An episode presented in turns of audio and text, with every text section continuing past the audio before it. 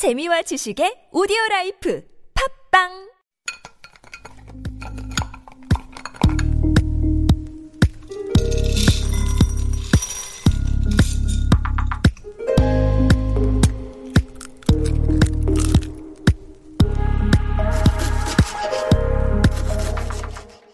Hello, hello.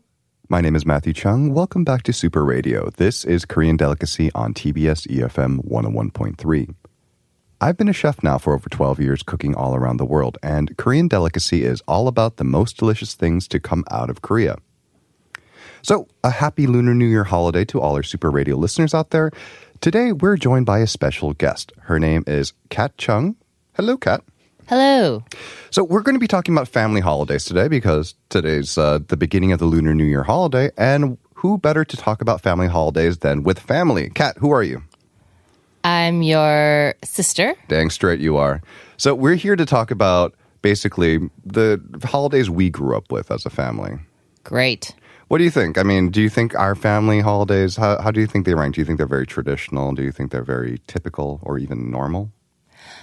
I would say so. I wouldn't say that we do we don't we do anything, you know, out of the ordinary. Um, but we do eat a lot. We do eat a lot. In fact, that might be the only thing we do. If I think about it. Yeah. So Chung family gatherings growing up. I mean, so we grew up in different countries, and I think that the holidays we celebrate are kind of a reflection of that. Sure. Yeah, absolutely. Um, you know, being a bit westernized and growing up in the US for a bit and our parents living in the US for a long time, um, you know, we're so used to celebrating the American holidays.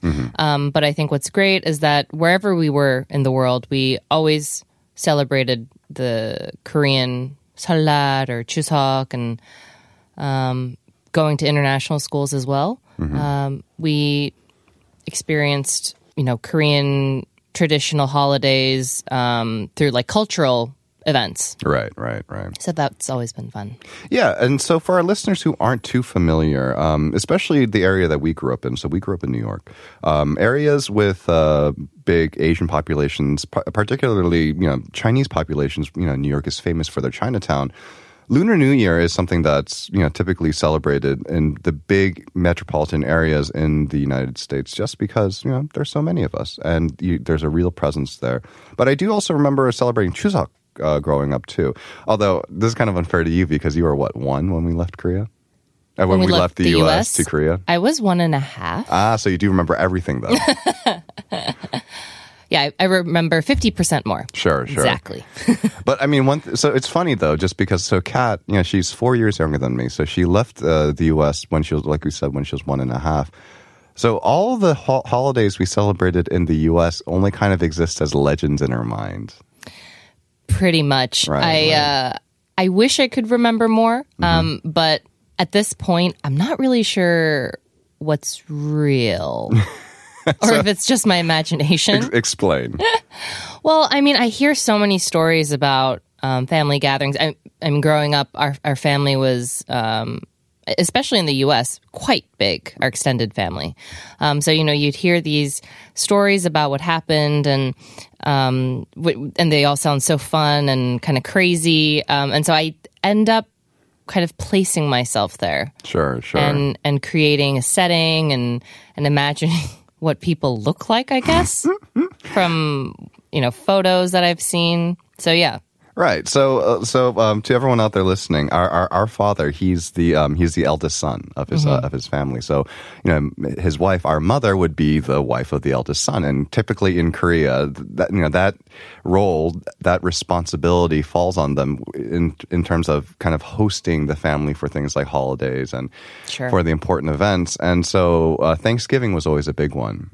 And biggest. The biggest, right? And it keeps getting bigger every year because I remember know, she was saying that you know, with all the aunts and uncles being there, she would have to prepare like you know, you know, a couple of turkeys. But that number seems to grow every year, doesn't it? i think the last number she landed on was eight turkeys Right. And how many family members do we have? I don't think we have enough family members to actually eat that many turkeys. i'm pretty sure it was in the 20s maybe close to 30 So a whole flock of turkeys then. Sure. Right. You know, we're we're kind of getting there ourselves as well. How many turkeys did we do last year? We're two. We're, we For we, how many we did people? two um, for fourteen, and yeah, that was a lot of leftovers. That was great. Yeah. But speaking of Thanksgiving, you know, so part of also like celebrating Korean holidays in the U.S. The flip side to that is that we still celebrate American holidays here in Korea. Mm-hmm. And one, one, what I think is always great is that there's always Korean elements on the table. Yeah, that's that's awesome. Mm-hmm. So it, what, what's great is that for uh, for listeners who aren't aware, um, Thanksgiving is at the end of November, and kimjang season, the season where you make kimchi, also falls in late November, early December. It falls when the uh, when cabbage is just ripe. So we always tend to have like the new kimchi of the year, the kimjang kimchi. On the table for Thanksgiving. And so we always have a mother who's very, very proud and very insistent that everyone try the kimchi at the Thanksgiving table because for for a lot of Koreans, us included, a meal isn't a meal no matter how much roasted bird, no matter how much carbs you have. You still need to end the meal with rice, kimchi, and soup. That's very true. And and she has a right to be proud. Our our kimchi is very good. It is very, very good. Yeah, so there's always those Korean elements on the table. We, uh, you know, we had lamb for uh, for Christmas with kurjat as Oh, well. yeah, we had Yeah, kuljat with, on the with table. salted with salted uh, preserved oyster oysters. That was a fun one to. Um, I mean, my husband, he's he, he is half Korean, but he he didn't grow up eating a lot of um, very Korean dishes like chokgal. Sure, so that was an interesting experience for him, Mm-hmm, mixing the two. right.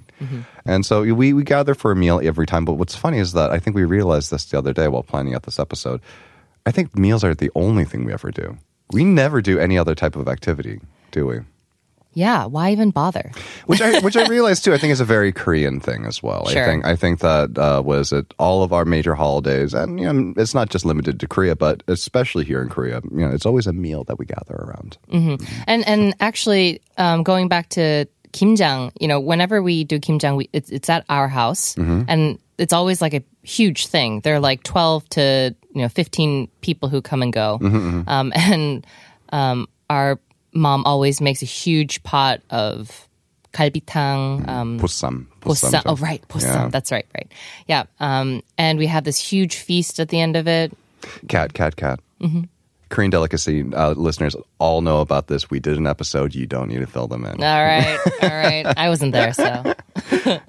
So uh, was it? But today is, of course, the beginning of this Seollal, the new Lunar New Year holiday. With tomorrow being the main day, we decided let's uh, let let's talk about you know the holiday a little bit. So um, a brief introduction about the holiday. What do you know about Seollal? What do you know about Lunar New Year? Uh, Lunar New Year typically um, is a few days. The holiday is um, maybe two to three days. Sure, sure. Um, and historically, you know, people drove to um, the countryside or wherever they're from or wherever the kunjip is, um, which is where the eldest living male of the family um, hosts. Um, and and this drive can be crazy. Um, some people take trains, uh, planes, and um, everyone g- gathers for a few days and cooks and eats and sounds like it's mostly cooking and eating sure. play games, um, and of course, the best part is the kids get sebeton. Right, right. So sebeton is sort of like, I guess, uh, uh, sort of like a pocket money, like a like a like just a little token amount of money, and it's required. You know, you have to bow. But we'll get to that a little bit later in the episode. Uh, so a little bit more about Seollal. So it's uh, the lunar new lunar new year. So it's the lunar calendar, which means that it falls on a different day every year because it's Right. not according to the Gregorian calendar or what some people call the solar calendar. Never heard that before. But yeah, because it falls on the lunar calendar, and the lunar calendar isn't say a regular thing. So it's the year of the rat this year. Yes. Right. So there are a number of notable celebrities who are of the year of the rat. Um, was it uh, JYP? Is one of them. Oh, very cool. Very cool. Yeah, um, but more importantly than what year it is, let's talk about what we do during the holiday. Sure. What are, what are your favorite things to do during the Lunar New Year holiday? Well, growing up, it, it was getting the sebeton. I like that things- you're honest about it. Yeah. I mean, I can't, okay, I, right, like, it was mine too. Now, I can't lie either. Yeah, Mm-hmm. It was mine too. And things completely changed going into adulthood um, because we have a niece and nephew. So now we have to give them sebeton. Right, and we have to give them so much more now because of inflation. no, like I, I'm serious. Like I like just thinking about like you know what I had to give them. It's it just seems like what I received back then would just seem like a little bit of a slap in the face today. Mm-hmm, yeah. That's true, but at the same time, I think you know. Uh, I mean, our niece and nephew they're they're such good kids. I'm I feel like they'd be grateful for getting anything. Oh, I don't know about that, but uh, but I also feel like if you said that, you know, you, you feel you feel like you should spoil them. That's also a problem too. This is that there's no right answer to this uh, to this question. I think. Sure, sure. Um, but uh, back then it was getting sebeton.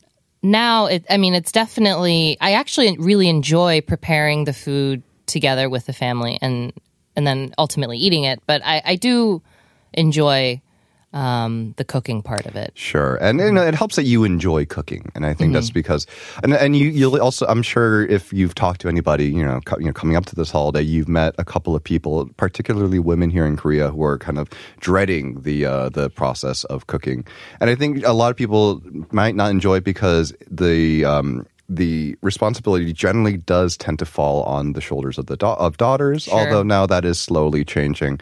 And it's also the one time of the year I think that where a lot of people are made to cook even if they don't want to, mm-hmm. and you know that that could always be difficult.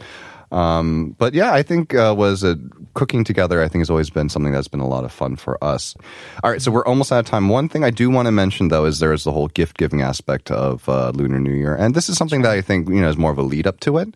But you know, I think one thing that you might have missed if you haven't if you hadn't witnessed it uh, was it in person is that there's actually kind of a culture of giving currency of giving like money uh, to as a gift not not big amounts of money Sure. so um uh, but in terms of just kind of like lucky token amounts and one thing Mm. uh, that's a very popular gift apparently is an american two dollar bill Oh wow! yeah yeah yeah so Wait, is, does that have some sort of special value, or it's just kind of like a cool it's thing? just kind of a cool thing. It's just kind of a unique thing, and I think it's just like it's like it's not a small amount, but banks will apparently stock up on two dollar bills Wow. in preparation for Lunar New Year. Wow. Yeah, well, That's so interesting. that is, and so I'm glad we were able to end the episode on an interesting note. Thank you, Kat, for joining us. Thank you. You'll be back with us next week, right? Uh, yeah, I believe so. Fantastic. All right. Well, thank you for listening to Korean Delicacy on Super Radio. Check out our Instagram at Super Radio 101.3 and please send any episode requests to superradio101.3 at gmail.com. Thank you for tuning into TBS EFM. I'm your host, Matthew Chung, and I'm off to lunch.